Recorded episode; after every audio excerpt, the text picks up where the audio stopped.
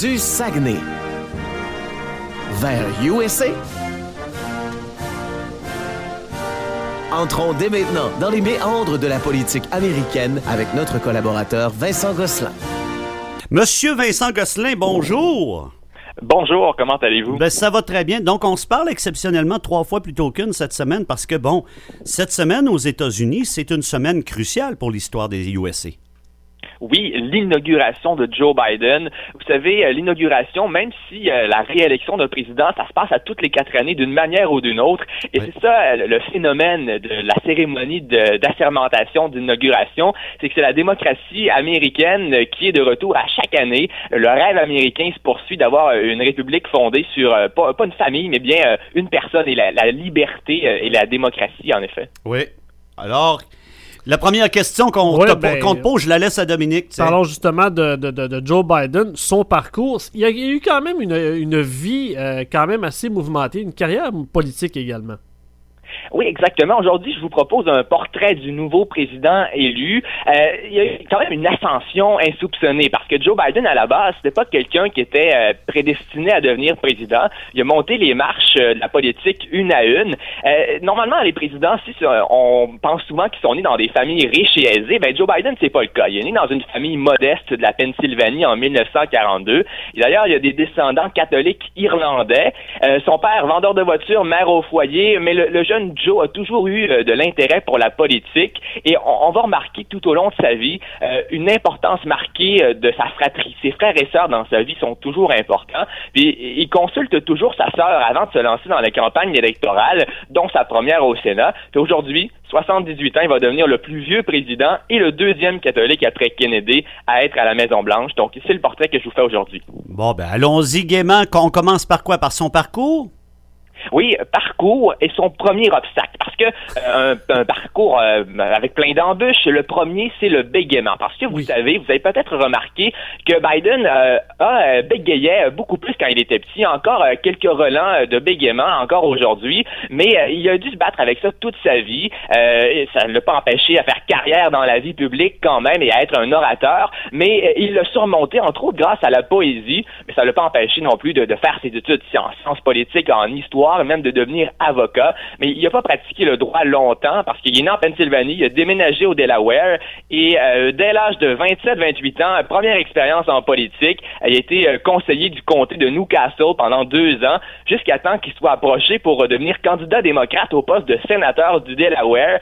C'est quand même très prestigieux. À 29 ans, c'est très jeune parce que la Constitution indique qu'il faut avoir 30 ans pour siéger au Sénat, mais lui, il va avoir eu 30 ans avant son assermentation. Donc, il fait campagne à 29 ans, puis avant d'être assermenté, il y aura 30 ans.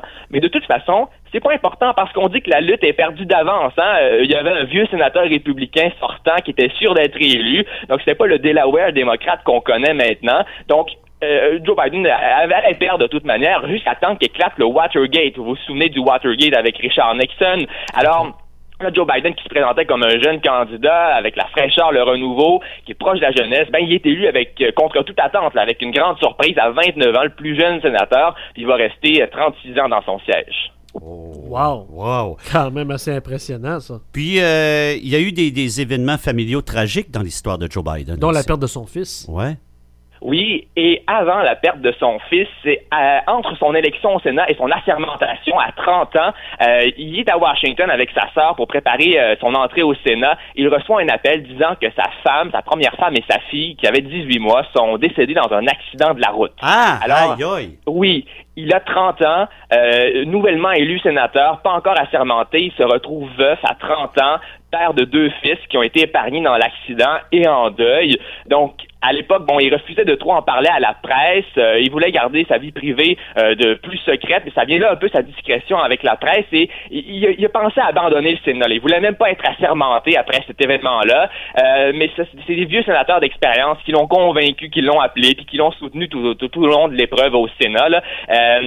Bon, il, s'est même fait assermenter à l'hôpital, question de rester au chevet de ses proches, mais euh, il a quand même décidé de se faire assermenter et de faire le voyage de Washington au Delaware en, train tous les soirs pour être présent pour ses fils. C'est quand même incroyable. Et puis plus tard, il va se remarier avec sa femme actuelle, Jill Biden. Et, elle, d'ailleurs, fait cocasse, il l'a demandé en mariage cinq fois.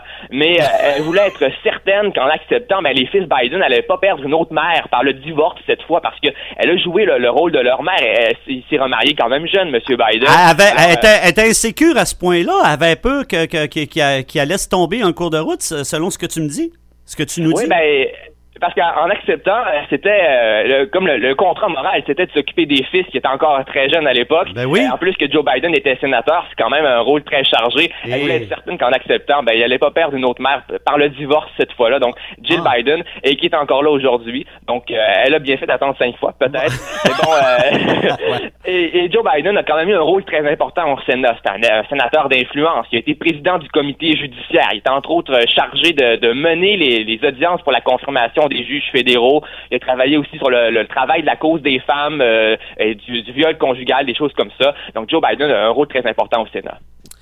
Euh, donc également, euh, bon, ça fait quand même un bon bout de temps qu'il pense à la présidence des États-Unis parce qu'il est devenu quand même candidat à la présidence pour la première fois en 1988, donc ça veut dire lors de l'élection de George Bush père. Oui, exactement. Euh, candidat à la présidence dans les primaires euh, démocrates, mais ça n'a pas duré longtemps sa campagne parce qu'il euh, s'est retiré après avoir été accusé de plagiat parce qu'il a repris intégralement des phrases d'un politicien britannique dans un débat entre des candidats démocrates. Ah ça a fait scandale. Il a quitté la, course puis il s'est concentré sur son rôle au comité judiciaire du Sénat. Puis dans les années 2000, il a même été promu président de la commission des affaires étrangères. C'est très important. Il avait de l'influence sur les affaires étrangères aux États-Unis. Et en 2002, si vous vous souvenez, avec euh, tout ce qui s'est passé avec la guerre d'Irak, euh, Joe Biden, à la commission des finances, il a fortement argumenté en faveur de l'invasion de l'Irak par le président Bush, George W. Bush, le fils, euh, et ça a mené à la guerre d'Irak. Et ce qui est paradoxal dans ça, c'est que six ans après, en 2008, Joe Biden a fait une deuxième campagne à la présidence en 2008 dans les primaires démocrates et il a fait campagne pour arrêter la guerre en Irak en admettant que son vote c'était une erreur. Puis ça, ça a été sa deuxième campagne présidentielle. Pas duré longtemps non plus. Après le caucus de l'Iowa, il a terminé en cinquième place, moins d'un pour cent des voix. Il s'est retiré parce que les deux meneurs étaient clairs, Barack Obama puis Hillary Clinton. Et quand on l'a vu euh, un petit peu plus souvent, euh, c'est lorsque euh, Barack Obama lui a demandé de devenir son colistier en 2008. Ça a été quoi sa réaction? Sa réaction, ça a été de dire non. Hein. Il était très réticent au début. Il voulait rester au, Sénat, mais il en a discuté avec sa famille. Puis euh, ensemble, ils ont convenu que ben c'était la bonne chose d'accepter. Puis finalement, ça a été le début d'une proche collaboration qui a duré huit ans à la Maison Blanche et même plus parce que ça continue encore aujourd'hui. Barack Obama a fait activement campagne et énergiquement euh, euh, au cours des derniers mois pour sa, présidence. Donc, vice-président sous Obama, ça veut aussi dire qu'il était conseiller en chef d'Obama sur tous les enjeux. C'était le premier à entrer dans la pièce, puis le dernier à en sortir, faisait partie des décisions, parce que Barack Obama avait beaucoup d'estime puis de confiance pour Biden. Euh, et, le fait que le président avait peu d'expérience en politique étrangère, c'était tout le contraire pour Biden. Donc, il y a eu beaucoup de dossiers à administrer. Obama lui euh, déléguait beaucoup. Et euh, autre épreuve familiale qui est arrivée vers la fin euh, de son mandat en 2015, vous l'avez mentionné plus tôt, il a perdu son fils, Beau Biden, euh, qui est l'ancien procureur général du Delaware. C'est là qu'il a connu Kamala Harris d'ailleurs. Euh, il est décédé d'un cancer du cerveau incurable en 2015. donc, nouvelle tragédie familiale. Et finalement, il s'était pas lancé dans la, la, course à la présidence en 2016, entre autres parce que c'était peu après le décès de son fils et que Clinton avait une bonne avance. Donc, en, en 2016, Joe Biden a quitté la Maison-Blanche en pensant que son temps à Washington, c'était derrière lui, puis qu'il reviendrait jamais en tant que président. Et puis, il est arrivé les événements de Charlottesville qui l'ont poussé à se lancer euh, dans, euh, les primaires de 2020. Euh, et au début, souvenez-vous, ça allait pas si bien pour Joe Biden, quatrième en Iowa, cinquième au New Hampshire dans les primaires et caucus démocrates. Et finalement, la Caroline du Sud a fait tourner le, vent en faveur de Biden, qui va devenir le, plus, le plus vieux président qui s'apprête à rentrer à la Maison-Blanche demain. Donc, en, conclusion, du côté de Biden, qu'est-ce qui pourrait être sa, grande force pour euh, lorsqu'il va lancer un message, par exemple, à la population américaine? Oui, la grande force de Biden, c'est sans aucun doute son empathie ça le caractérise là, et avec euh, c'est d'autant plus d'actualité avec la pandémie, hein, la compassion, la résilience, avec euh, les, près de 400 000 morts euh, de la pandémie seulement aux États-Unis.